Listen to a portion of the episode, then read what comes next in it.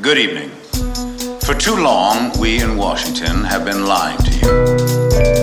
So long as I am your king, treason shall never go unpunished. Her Fifth Amendment right, I will not shut up. and sin will no longer be forgiven at will. In this world, it's easy to lose sight of what's real.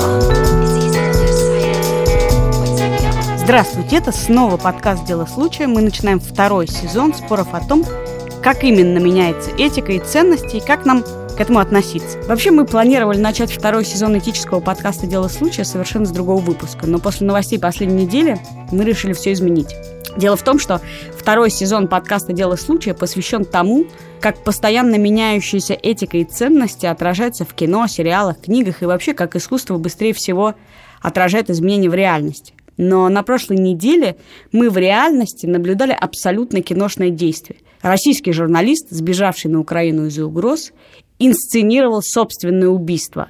И через сутки после того, как все обсуждали его чудовищное убийство, он воскрес. В общем, естественно, мы не могли не изменить наши планы, и прежде чем вы услышите наш первый выпуск, мы хотим с Андреем обсудить именно этот случай. Ну да, и я должен заметить, что вообще история Бабченко довольно литературная, потому что история про собственные похороны описана Марком Твеном. И когда Том Сойер пришел на, собственную, на собственное отпевание, на котором все его хвалили, рассказывали, как они его любили, как ему не хватало, и что в нем было что-то хорошее, то все были скорее рады, чем не рады. А от тети Полли он получил столько тумаков и объятий, что их хватило бы на всю жизнь. Собственно, мы это сейчас и наблюдаем. Тумаки и объятия. Да, ты написал э, в своем фейсбуке, что тебе приятнее жить в мире, в котором врут, бесконечно а, чем врут. убивают. Потому что мне п- это важно, потому что то, что в мире вообще врут, ну, в нем вообще и врут, и убивают, а бесконечно врут, в смысле, я готов жить даже в... То есть не то, что я готов, но вот со мной провели эмоциональный эксперимент. Мне рассказали, что э, журналиста убили, журналиста, который уехал из России, опасаясь за какие-то преследования за свою жизнь, убили в Киеве, и у меня нет никаких сомнений, что, в общем, убили какие-то мои сограждане. Полночи и пол рабочего дня у меня просто вылетело совершенно в трубу, и у меня, и у всех вокруг, я просто это видел глазами. То есть можно считать, что у огромной части людей вокруг меня просто остановилась там работа, жизнь, я не знаю, выпивон, все на земле. Вот. А потом мне сообщили, бац, оказывается, это была веселая, м-м, веселый розыгрыш. Ну, он не такой веселый, но ты знаешь, пока у меня не было тебя, Андрюш, а мне очень нужно было бы поговорить э, про этот случай, я взяла для «Медузы» интервью с главой э, Международной организации «Репортеры без границ» с Кристофом Делуар, который единственный э, испытал не смешные чувства, а э, очень явные чувства. Он сказал, что это возмутительно, и что этого просто не должно быть, и что это прямое нарушение журналистской этики, потому, сказал он мне потом в интервью, что есть одна вещь, на которой стоит журналистика. Это правда. Все остальное, в зависимости от стран, контекста и обстоятельств, вещь сложная. Но если мы сходим с этой главной точки, с правды, то мы потом уже вообще не можем ни о чем говорить. И более того, как бы, ты не можешь потом доверять словам человека, который может так поступить. И Мгм. это понятная вещь. Условно говоря, все мы знаем, а, что человек может соврать. Ну или там, что муж может изменить, да? Но когда это происходит, ты потом, когда он говорит, я пошел на работу, начинаешь этого конкретного, который уже соврал, подозревать И- в том, и что он я должен сказать, что соврал. я вообще-то с ним согласен. Я тоже журналист. Мне кажется, что журналистика в первую очередь строится на правде и на некоторой презумпции, что журналист, даже если не все, что он написал, это истина в последней инстанции, что он проделал большую работу, чтобы это было правдой. И тут можно привести какую-нибудь идиотскую метафору для сравнения. Ну вот представь себе, что Бабченко был бы поваром, и ему пришли бы люди из э, службы безопасности Украины, это что-то типа ФСБ, и я должен заметить, что с моей точки зрения это люди, которые ничем не лучше ФСБ. То есть я к ним отношусь плохо и не верю им ни одной секунды. И Бабченко к ним, в принципе, по всему должен был бы относиться так же. Приходят люди и говорят, повар, скажи, вот тебя заказали, и там еще какие-то дела происходят мутные, но мы это своими, значит, СБУшными силами решить эту проблему не можем, а нам нужно, чтобы ты немножечко предал свою профессию, чтобы ты, чтобы ты подложил сыворотку правды в кофе Васе, когда он завтра придет к тебе пить кофе. Или там слабительное, я не знаю, что-нибудь. Но чтобы ты предал свою профессиональную идентичность. я бы сказал. Или ты врач, а тебе говорят, все в порядке, но вот к тебе попадет сейчас человек на чекап э, ежемесячно. Ткни его просто ножичком в бок. Ну, даже не ткни, а просто, да, усыпи на полчасика. И эта проблема, в первую очередь, профессиональная, да? Для меня, как для журналиста, она очень понятная. Да, журналист просто не может и не должен сотрудничать с, со спецслужбами, тем более зарапортованными дальше некуда. Потому что украинские спецслужбы, это, ну, как и российские и, я не знаю, какие-нибудь э, турецкие, это просто клейма негде ставить. Слушай, ну я тебе должна возразить одним необычным примером. Давай. Я послушала подкаст, я прорекламирую в нашем подкасте другой подкаст, который называется Hidden Brain, э, который э, посвящен великой лжи, про то, как совершается великая ложь, что есть некие великие лжецы или знаменитые лжецы. Э, и когда ты слышишь их истории, ты думаешь, господи, что, что, что, что с этим человеком не так? Как это могло произойти? И у них в гостях в этом подкасте находится человек э, по имени Дэн Ариэли, который, как выясняется, э, и как часто бывает в американских подкастах, когда все переворачивается ног на голову, вообще отдельная история про то, как 18 лет он при подготовке к выпускному вечеру получил адские ожоги, и как ему тогда врали, и почему, и поэтому он занялся исследованием лжи. Он, в общем, написал книжку, которая называется «Вся правда о лжи».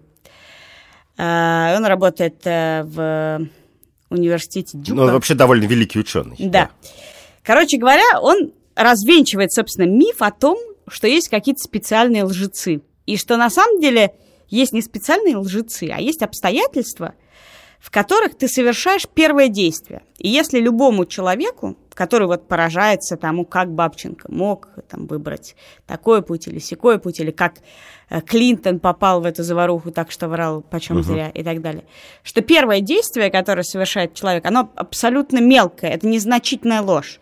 Собственно, Аркадий Бабченко Э, э, написал в своем фейсбуке про то, как это происходит, он не понимает, почему его не понимает, почему люди поражаются его поведению, потому что он пытается показать то самое первое действие. Он говорит, вот к вам пришли и говорят, вас убьют.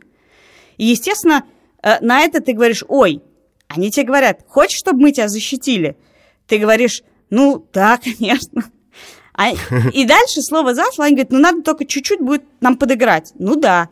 А дальше, когда ты уже согласился на 15 предыдущих точек, когда тебе говорят, а теперь мы тебе сделаем, нарисуем три дырки, выможем тебя фейк-кровью и положим на пол и сфотографируем, то, то это не момент, как тебе сейчас говорят, Андрюх, мы сейчас тебе нарисуем три дырки, положим, сфотографируем, и все будут плакать. Нет, это уже очень маленький шаг, потому что все предыдущие 150 совершил бы любой нормальный человек. И, соответственно, это 151 когда ты уже на все согласился – уже не кажется тебе такой великой ложью, нарушающей какую-то сверхэтику. Ну, погляди, там самое поразительное в этой диатрибе, я бы сказал, который потом написал Бабченко, он же просто не написал не оправдание себя, а еще некоторую большую обвиниловку в отношении всех людей, которые усомнились в, э, в том, что так надо было поступать. Написал, что они павлины, которые не ценят человеческие жизни, те 30 людей, которых они могли бы спасти, но, кажется, не спасли, потому что все-таки операция провалилась, хотя...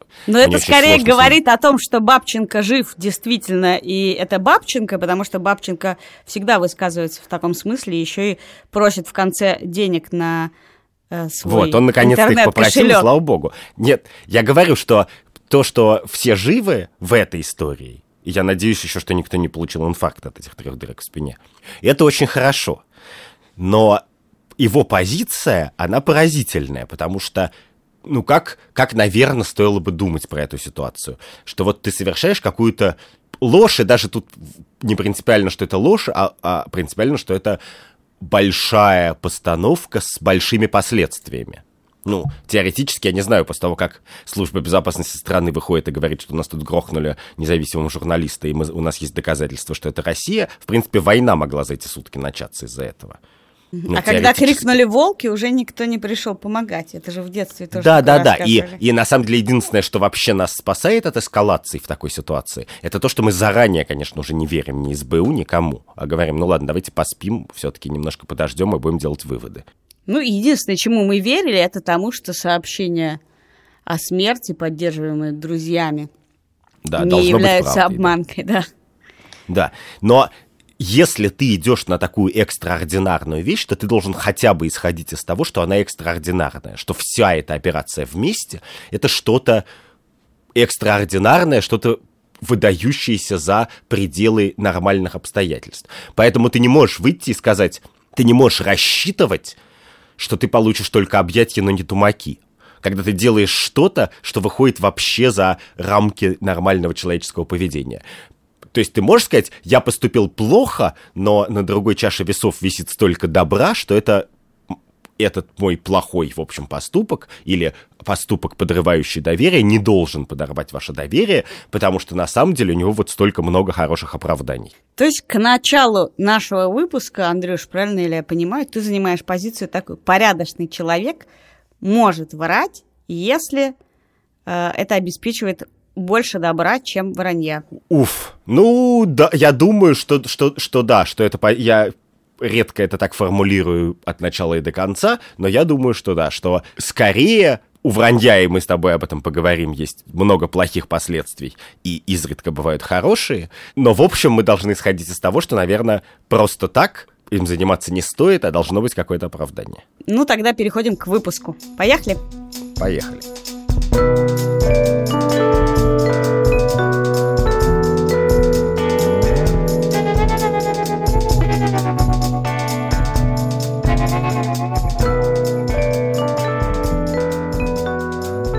Почему мы выносим личную жизнь за скобки? Почему мы перестали осуждать людей за измены и выгонять с работы за аморальное поведение?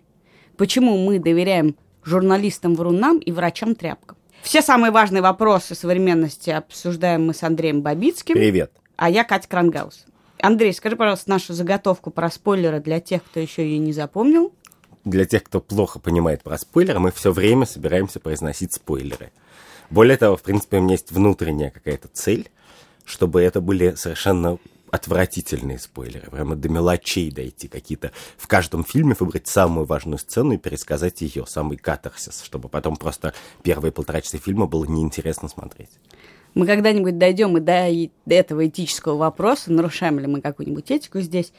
Но пока что мы не признаем спойлер как вообще какой-то важный момент. А теперь к теме нашего сегодняшнего выпуска. Почему, Андрюш, мы не рассматриваем твой моральный образ, когда берем тебя ведущим на этот подкаст? Этический. Да.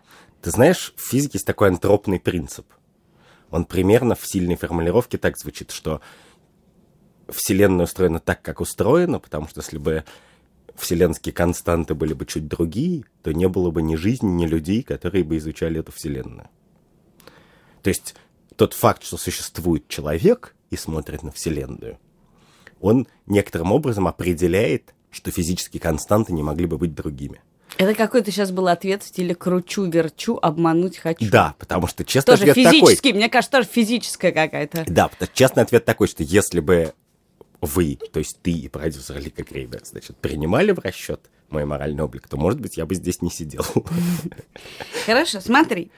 Эм, что мы обсуждаем? Мы считаем, в нашем обществе не принято считать, что то, что происходит за стенами твоей квартиры и твоей спальни, неприлично и невозможно обсуждать больше, чем сплетнями И оценивать. и оценивать. Наш новый герой, глава комиссии Государственной Думы по этике, Атари Аршпа, говорит, у меня нет полномочий оценивать. Вот это как раз тот случай. Это твой девиз на этот сезон. Да, да, да. Но почему?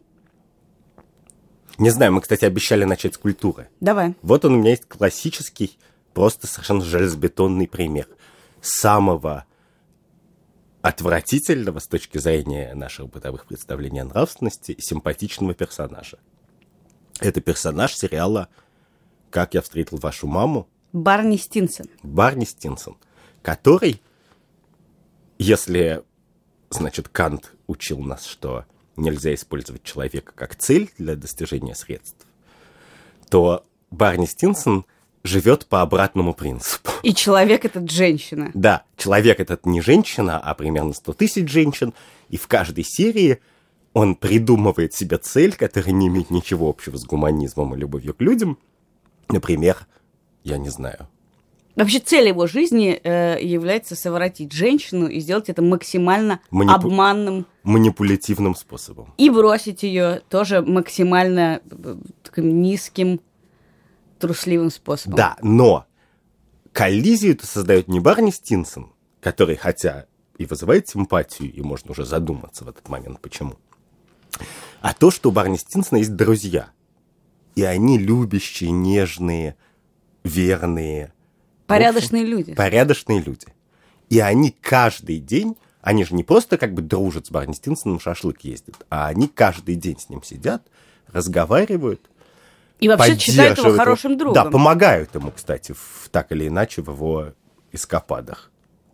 И считают его хорошим другом. Так он и есть хороший друг. У него есть некоторое количество людей, которых он, которыми он не манипулирует, ну или манипулирует в полсилы. А есть люди, которыми он манипулирует постоянно и целенаправленно. Это женщина. Да, но вот это интересно, почему, почему этот сериал транслирует идею, и почему мы в нее верим, что человек, который может врать, э, манипулировать и преда... ну, не предавать, но как бы вытирать ноги об огромное количество людей, почему он может оставаться хорошим другом? Почему ты условно с ним идешь в разведку? А они являются такими друзьями, которые вполне себе в разведку пойдут друг с другом и доверяют друг другу решению большого количества проблем. Ну да, но у меня есть вариант ответа на этот вопрос, который состоит в том, что э, ну, тут есть некоторый сильный эффект лояльности, когда человек говорит, вот вы мои дети, вы мои друзья, вы мои родственники, вы мое племя, за вас я как бы в огонь и в воду и в медные трубы, а всех остальных я буду рассматривать как камешки. к- А которые- если это его жена?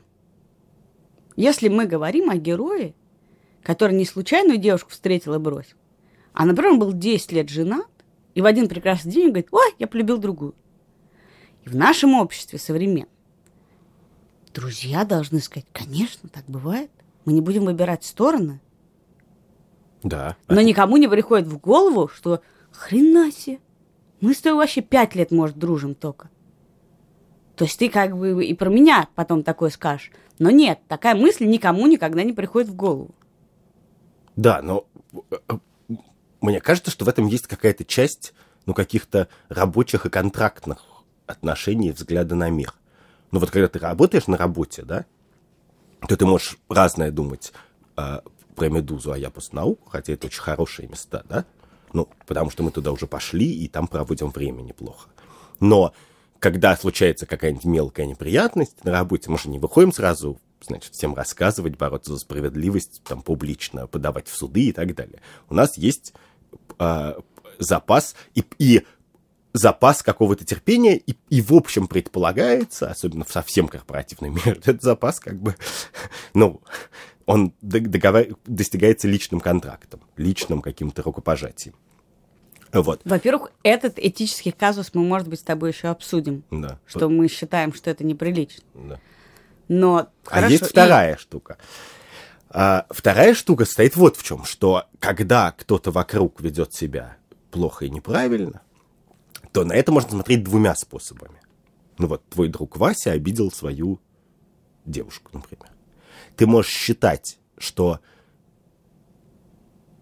Вася обидел свою девушку как бы осознанно, осмысленно, что вообще он иногда хороший, иногда плохой, но вот он принял такое решение и в соответствии с принятым решением поступил. И тогда как бы ты должен принять это решение, поверив Васе, что он, значит, проделал какую-то работу и подумал о том, что он делает. А в принципе, ты можешь считать, и вообще-то вся мировая история на это намекает, что если Вася обидел девушку, особенно если он обидел трех девушек, а особенно если он Барни Стинсон, то это, скорее всего, не осознанный выбор, а некоторое свойство порог личности, что он просто физически не может не обидеть человека. Так. Вот. И в тот момент, когда мы не, не осуждаем, отказываемся осуждать своего друга Барни Стинсона, а, даже как бы лично, там интересная часть этого сериала стоит в том, что... Их не мы- связывают профессиональные отношения. Нет, ну что там нет никакой публичной части. Понятно, что мы своих друзей никогда не будем осуждать публично, но лично-то можно прийти и сказать, ну ты совсем берега потерял. Да. Вот.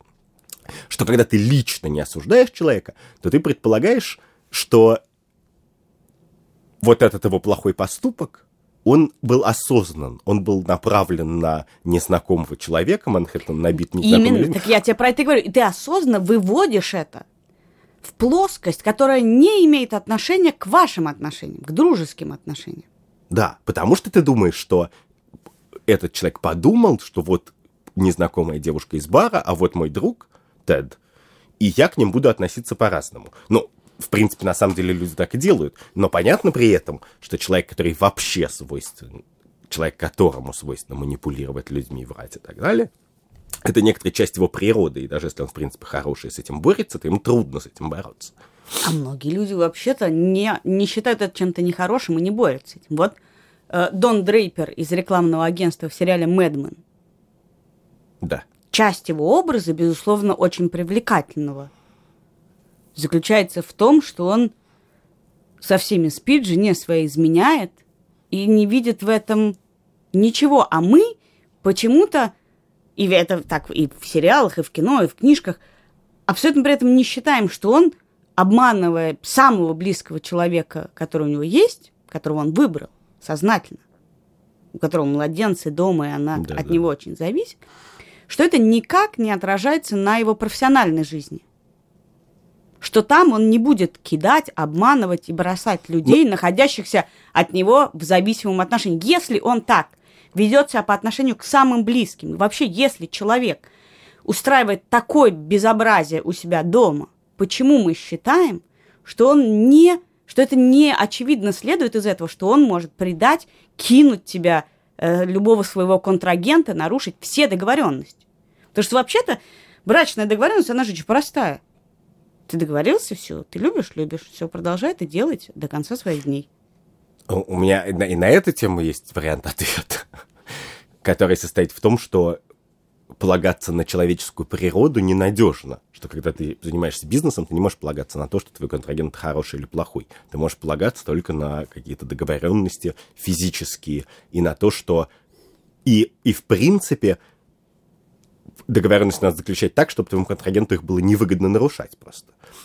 Э, Если ты будешь каждый раз надеяться, что просто все вокруг хорошие люди, то ты далеко не уедешь.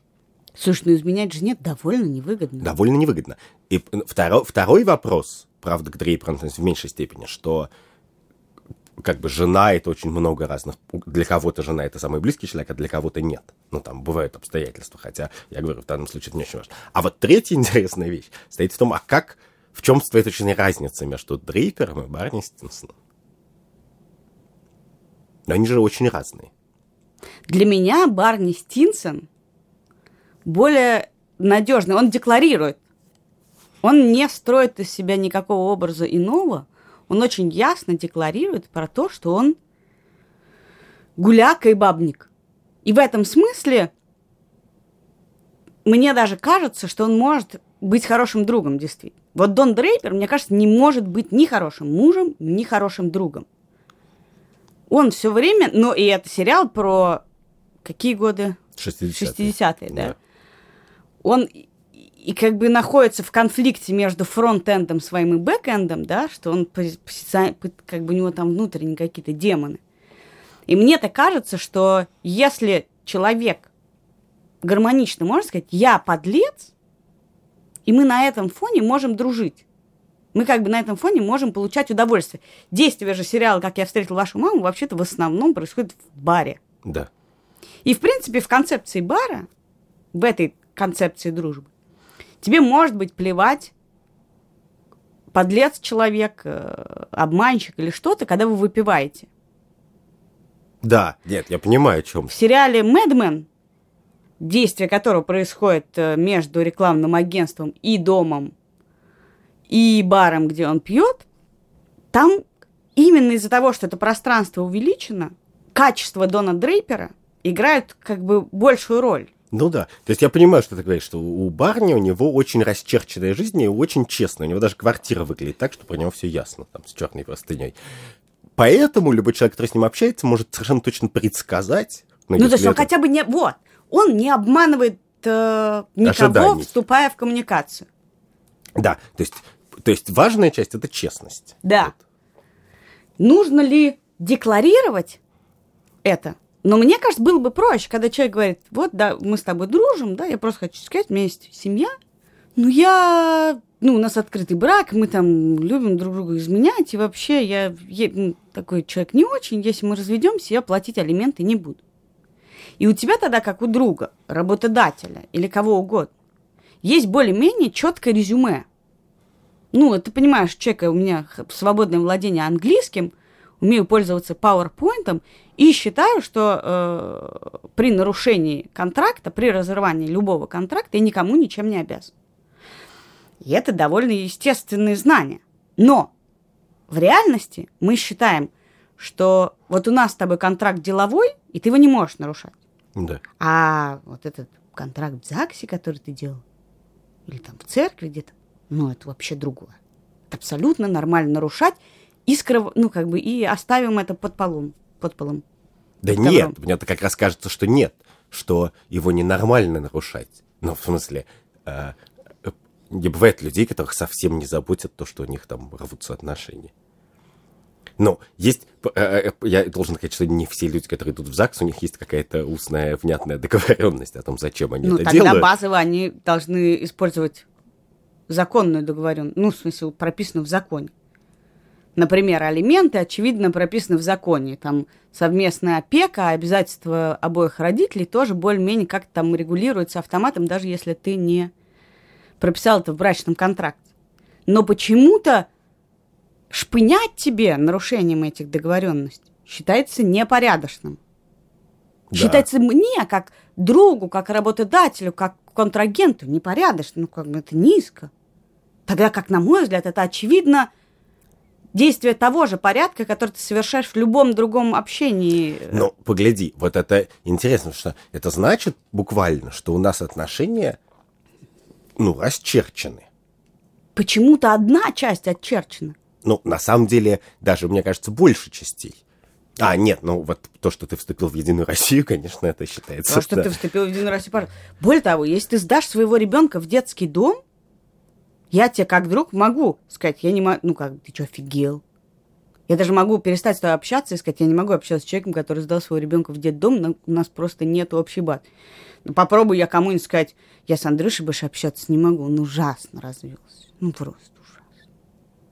И все такие, ну, как, ну, как бы, что, из, из этого самого спортсобрания? Ну, вообще, знаешь, ужасные разводы приводят к э, э, Ну, это неловко. нарушению дружеских отношений. Но, тем не менее. Это Я- считается частью партсобрания. Но вот интересно, почему мы, кроме того, что это было советское, и тебя за, за все жучили, но вообще-то в, в советской системе это не было разделено.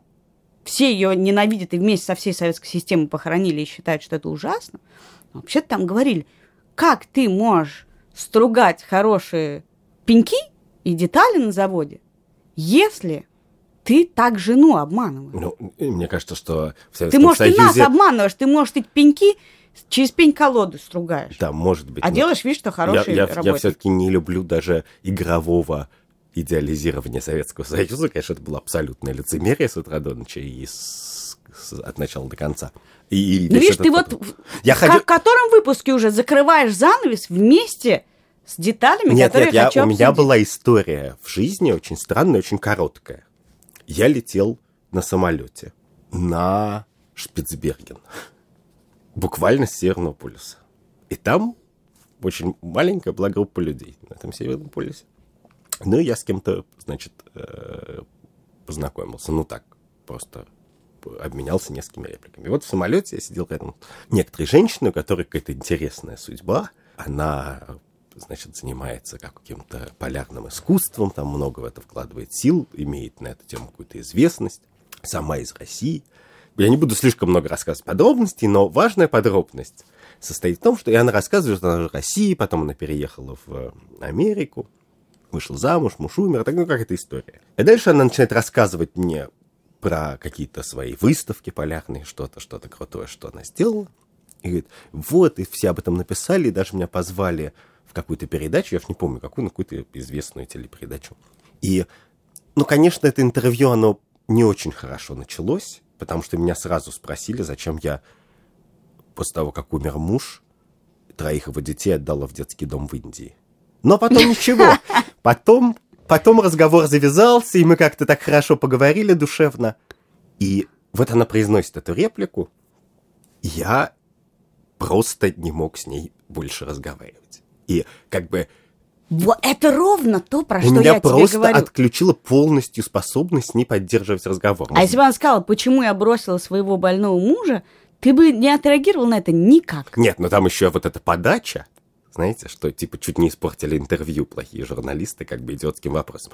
Но, может, у меня и журналистская специальность, я не знаю. Но я про... Нет, у меня такое ощущение, знаешь, что ты разговариваешь с человеком, и вдруг он поворачивается в полоборота, и ты видишь, что у него огромный разветвленный ядовитый хвост. Да, но и, почему? и как бы предполагается, Почему что пока он не объяснит в этого хвоста. в детском доме есть этот хвост, а у нас с тобой, вот мы сейчас с тобой сидим, и между нами, ну, больше, чем пальцев на руках, у нас истории, которые мы не можем произнести. Как ты разводился, что у меня было, какие истории прекрасные мы знаем, как важные, публичные, порядочные люди, а у них там, а, дети там, дети, жены, измены, по пять семей, какие-то алименты были, Ну, не даже были. хуже какие-то склоки, да. так Склоки, да. все это мы знаем, и у нас образ, ну, как бы пяти-семи мерный этих людей, но это совершенно неприлично даже намекнуть на это. В смысле, я тебе сейчас тоже выпуск подкаста могу начать портить, задавая вопросы.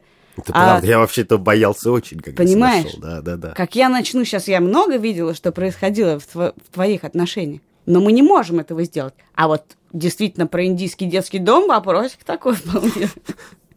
Ну вот, и дальше я говорю, Более того, между нами существует договоренность, что ты считаешь, что я, поскольку приличный человек, то я не могу этого произнести. Я даже сейчас, понимаешь, я все...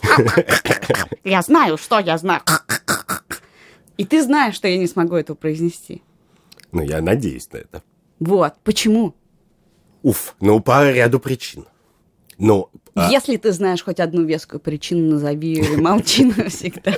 нет, но самая веская причина состоит в том, что предполагается, что, например, если люди женаты, или с них отношения, или что-то и так далее, то это как бы они, с одной стороны, вдвоем виноваты в том, что случилось, и ты там, как правило, хотя про тебя не уверен, знаешь как бы одну часть истории. Ну, одну часть истории ты знаешь лучше.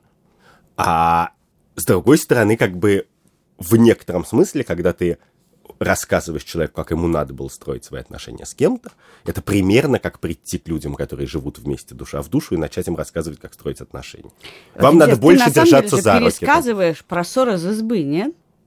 Что когда ты вступаешь, закрываешь дверь твоей, не знаю, семейной квартиры или спальни, то ты считаешь, что такая изба, в которой есть ссор, который из нее не выносит. Но интересно, что насилие, которое также было в этом комплекте, Да. ну, там, ты с ней спишь, вот ты ее треснул, это как бы вещи такого одного порядка. Но его, эту дверку открыли. Да, конечно. И сказали, нет, если ты ее бьешь, или если тебя кто-то бьет, то нет, это не является частью непубличной жизни.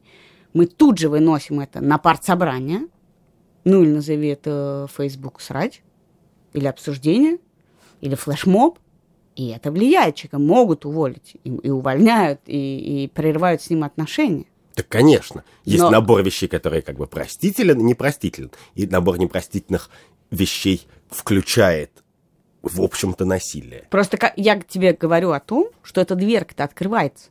Ветерок уже подул, и этот ссор уже полетел. Да. А значит, эта дверь откроется еще шире. Не, ну да, но она откроется настолько, насколько два человека, которые находятся в отношениях, это позволят. То есть, условно говоря, то есть, понятно, что два человека, которые находятся в отношениях, иногда они не позволяют рассказать даже, что один другого бьет. Ну, то есть, в смысле, если э, кого-то бьет муж, то иногда, значит, или жена, он, он или она... Но вообще значит, все общество работает на то, чтобы разорвать эту как бы Да, систему на да, двоих. Да, да, да, да. Вот. А и, и, и в какой-то момент, но, но, но, но даже отношения, которые тебе кажутся несправедливыми или неправильными, могут участникам отношений такими не казаться. По каким-то, может быть, довольно перверсивным причинам.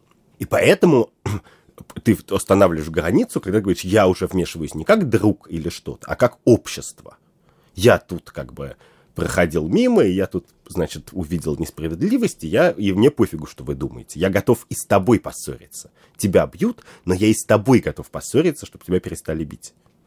И вот мне кажется, что граница в некотором смысле, ну, по крайней мере, такая, которую я вижу, практическая граница, проходит в этом месте. Так мне кажется, что в каких-то вещах мы не проговорены, на самом деле учитываем это в рабочих отношениях тоже. Если ты видишь, что человек тряпкой его бьют, и он не может противостоять, то ты, конечно, это экстраполируешь на то, что человек не вы, ну, как бы, если он не может построить там защиту и как бы стоять на своих интересах, то он не может стоять на интересах компании. И вот тут давай, прежде чем мы можем поспорить про это, вышел фильм «Аритмия» в прошлом году. Ну да. Фильм очень хороший, очень нежный, очень трогательный, вызвал гигантский спор не про его художественные качества, а про то, что мы наблюдаем в этом фильме. А именно это мелодрама. Причем, подожди, это важно? Мы, мы будем спо- это метафизический спойлер, что этот фильм считывается, и мне он, в общем, скорее нравится, чем не нравится. Мне кажется, что это какой-то очень для русского кино прям большой шаг вперед вообще способность снимать такие фильмы. Без истерики, без какого-то. Просто честный, нормальный фильм. Ну, честный мы обсудим, но хорошая, нормальная история, как бы рассказана. Вот. И, и он считывается, в общем, как оптимистическое кино же. Ну, про это тоже есть споры, но что предъявляет нам этот фильм? Этот фильм про отношения двух врачей. Женщина и мужчина, они женаты. Мы не знаем, сколько они женаты.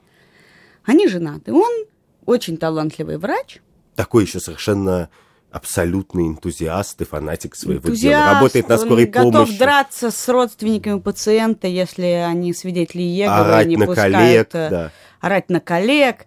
Он, естественно, пьет, потому что жизнь его тяжелая, он не зарабатывает, и он для него работа важнее, это ответственность важнее любых его обещаний семье. И женщина, которая хорошая женщина, она ее когда-то любила, но она больше не может этого терпеть. Эта жизнь абсолютно лишена смысла, они живут когда дико неуютной квартире, такой безбытная, безнадежная, бесперспективная жизнь. И чуть что, он берет матрас и уносит на кухню, спит на нем. на И, бу- и вино из пакета пьет и обливается. Она больше просто не может это увидеть. Она... Хотя, справедливости ради, иногда они все вместе пьют вино из пакета. Короче говоря, фильм, завязка этого фильма начинает в том, что она говорит, что она хочет раз- развода. И дальше мы наблюдаем развитие этого сюжета, который непонятно в чем. Он продолжает быть хорошим врачом, энтузиастом, драться, орать на коллег, предпочитать работу всем своим обещаниям, потому что жизнь любого постороннего пациента важнее ему, чем обещание принести сигареты жене и поговорить с ней.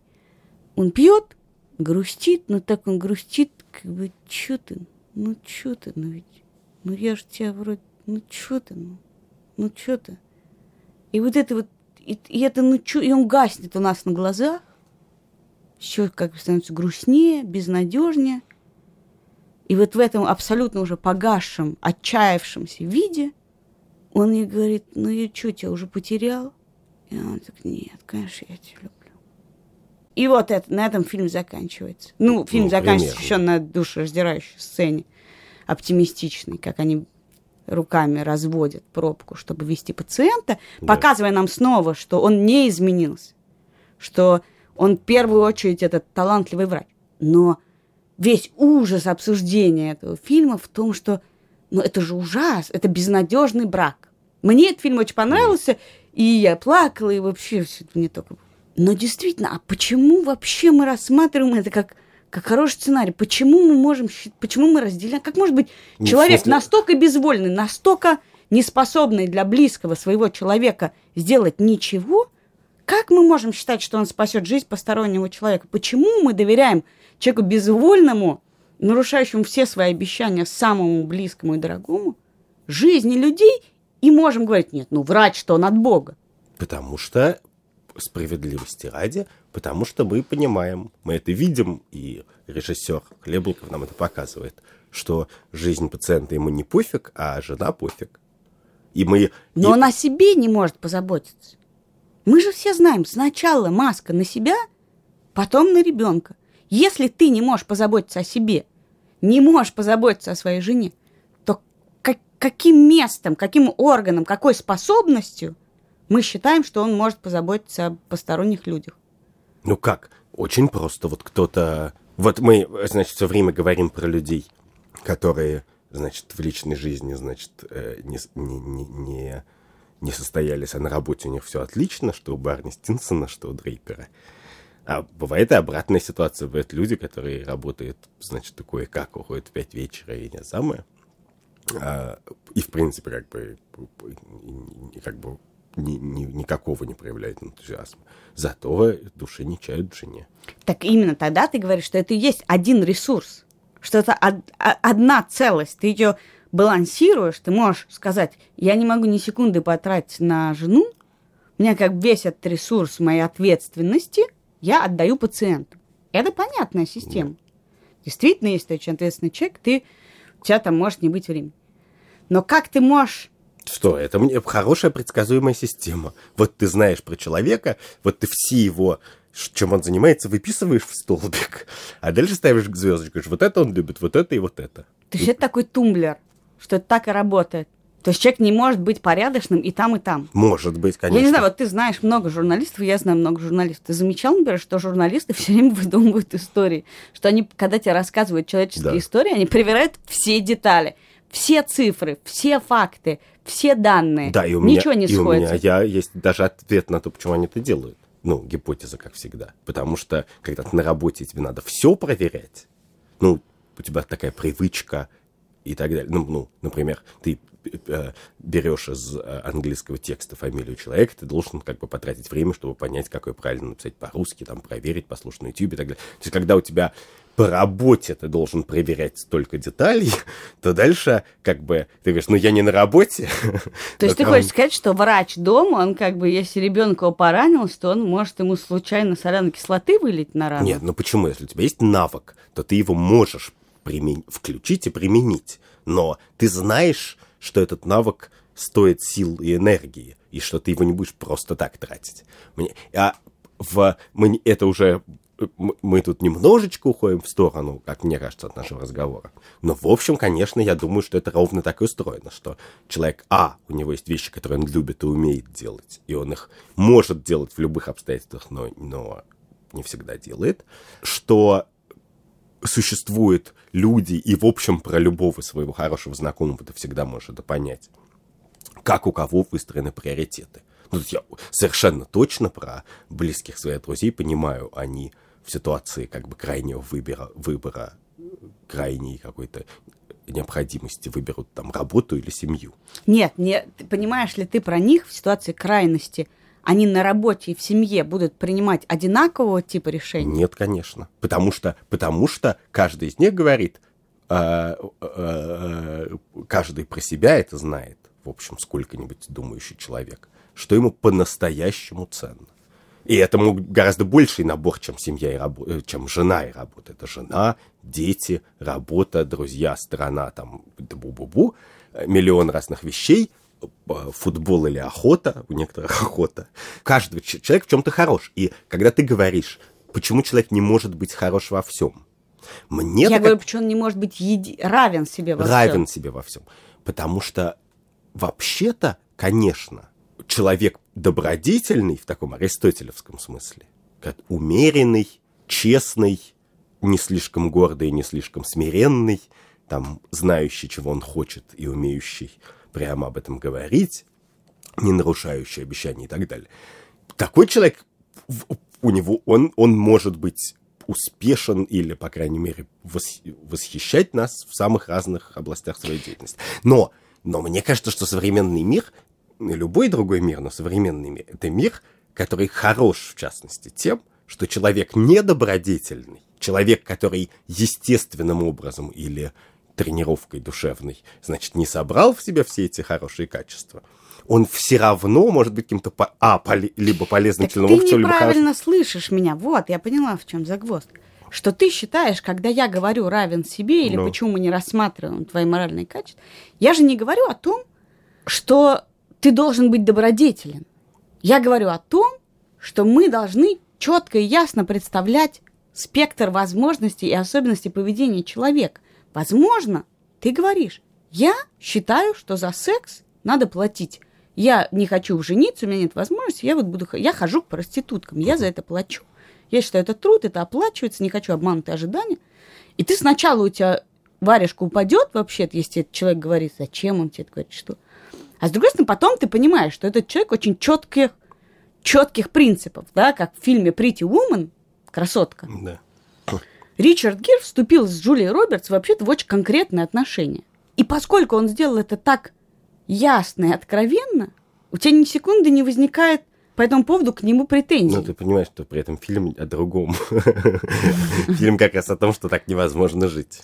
Но, Но интенция его очень деловая. деловая. Но вот э, вопрос в том, как вопрос, это- Именно, именно отражающий его деловые качества. Он бизнесмен, ему некогда всей этой мутатней заниматься. Ну да, но вопрос в том, значит, кому он примерно можно считать, что ровесник Дрейпера, ну, может, чуть помладше лет на 10-15. Кому из них как бы лучше относятся коллеги? К Ричарду. Ты считаешь, к Дону? Нет, я думаю, что к Дону сложно, да. В общем, мне кажется, что весь, все, что меня смущает, это лицемерие, что мы как бы закрываем тряпочкой какую-то часть, ту, которая на самом деле является неотъемлемой частью твоей, твоей персона, ну, как бы личности. И что это уже сейчас перестает быть так, и мы должны просто договориться о том, что да, это перестает быть частью твоей интимной жизни. Все уже, твоя жизнь э, и твои свойства характера, не в смысле, что именно ты там делаешь, а как оно устроено, на каких договоренностях оно построено, ты не сможешь больше это держать под спудом. Ну, в принципе, если у тебя с кем-то близкие отношения, то ты обычно довольно хорошо понимаешь и успел уже покритиковать и, и, и какие-то его личную жизнь, и рабочую, и любую. И, и, дав- и дать совет, и еще что-то. Мне кажется, что важно тут ровно это, это компартментализация, что... Ты столько что мы- слов произносишь, которые Да. я не знаю. Да, да, спойлеры и странные слова. А, Кром- что- Компрометизация? Компартментализация. Ну, компартмент, типа кус- на кусочки побита жизнь, мозг, привычки, что когда-то, ну, там, я не знаю, в христианский идеал, конечно, состоит в том, что человек, ну, лютеранский, протестантский, например, идеал, состоит в том, что человек абсолютно честен, порядочен и... Вот, я, Смирен я во говорю, всех- честен, точка. А дальше он может быть порядочен Нет, или нет, нет, непорядочен. нет, О, подожди, подожди, протестантский идеал, конечно, этим не ограничивается. Ты должен быть честным, но еще проявлять ряд качеств. Но ты их должен проявлять как, как человек, как бы неважно в каком из частей своей жизни ты кого-то обманул или подвел, или проявил гнев там и так далее, ты как бы сразу уже как бы стал плохим человеком. А нынешний взгляд, конечно, гораздо реалистичнее, который стоит в том, что бывают люди, которые... Я в некотором Мы, на самом деле, я- нынешний взгляд, я тебе объясню, разрешать тебе все, быть каким угодно, спать с кем угодно и делать это так часто, как угодно, кроме того, чтобы быть лицемером, нечестным. Он говорит тебе, будь честен, будь целостным. Он требует от тебя целостности. То есть смелости сформулировать свои принципы по отношению к собственной личной жизни. Если ты скажешь, я хочу бить женщин, то тебя никто не обвинит, потому что ты их бил. Потому что имеется в виду, что после этого все женщины, которые к тебе приходят, соглашаются, что это как бы ваша договоренность. И вот тут мы уже говорим, нет, но он же сказал, что он бьет своих женщин, хочет их бить. И в этом смысле какое право мы имеем уже судить о том, что у него происходит. я вспомнил разговор с женщиной предыдущего поколения, которую я бесконечно уважаю и восхищаюсь, которая с таким недоумением, с таким интересом, как бы, рассуждала о том, что вот странно, что нынешняя молодежь изменять не изменяет и считает это очень плохим. И, и, и это действительно так, мне кажется, потому что я вижу, как бы отношения к изменам стали хуже. Особенно по сравнению там, с 70-ми, с которыми Когда мы изменяли, никто нас не, не осуждал. да, но при этом чуть что они готовы расстаться и не видят в этом никакой катастрофы. Ну, разошлись и разбежались. Хотя, в принципе, и тут я понимаю, непонятно, то есть, если это положительные какие-то я не понимаю, что нет простого ответа, что хуже. Потому Значит, что в говорить- том говорить, поколении «Я врать, буду- да. врать и обманывать систему, будь то государственная система или семейная система, было делом абсолютно не стыдным. Это был ок. Ты должен был все время жить двойной жизнью, чтобы оставаться интеллектуально порядочным человеком. Поэтому очевидно, что это переносилось и на другие Но ты, системы. как ты понимаешь, касается не только Советского Союза, но и Дон Дрейпера тоже. Ну да, ну а сейчас ты, сейчас ты можешь, и поэтому от тебя требуют, чтобы ты должен был быть более единым и целостным. И, и когда ты обманываешь, то ты это делаешь уже не по требованию времени, а по малодушию. То есть такой контринтуитивный вывод из нашего разговора стоит в том, что ты можешь делать, что хочешь, если ты честно об этом сказал. Ну, по Мне крайней мере, в кажется, широких да, но пределах. об этом мы с тобой поговорим в будущем выпуске, когда мы с тобой будем обсуждать, что есть норма, Что но- есть ложь, что есть норма, что, есть хорошо и что плохо. есть плохо, есть хорошо, что есть слово, да. Но, в принципе, мне кажется, что эти постыдные тряпочки, которыми мы прикрываем все, что происходит дома, их сдернут с нас, и мы окажемся ноги перед общественным судом. То и есть- рабочим судом. И в резюме ты будешь писать, сколько у тебя разводов, и, и как э, хорошо ты платил кредиты и алименты. И не задерживал ли ты их.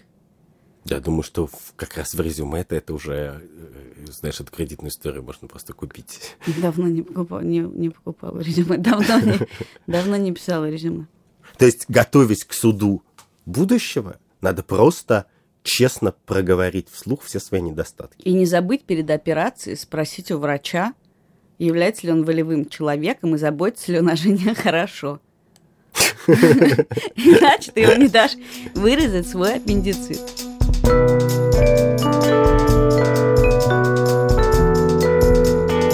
Это был подкаст «Дело случая» в студии Катя И Крангаус. Андрей Бабицкий.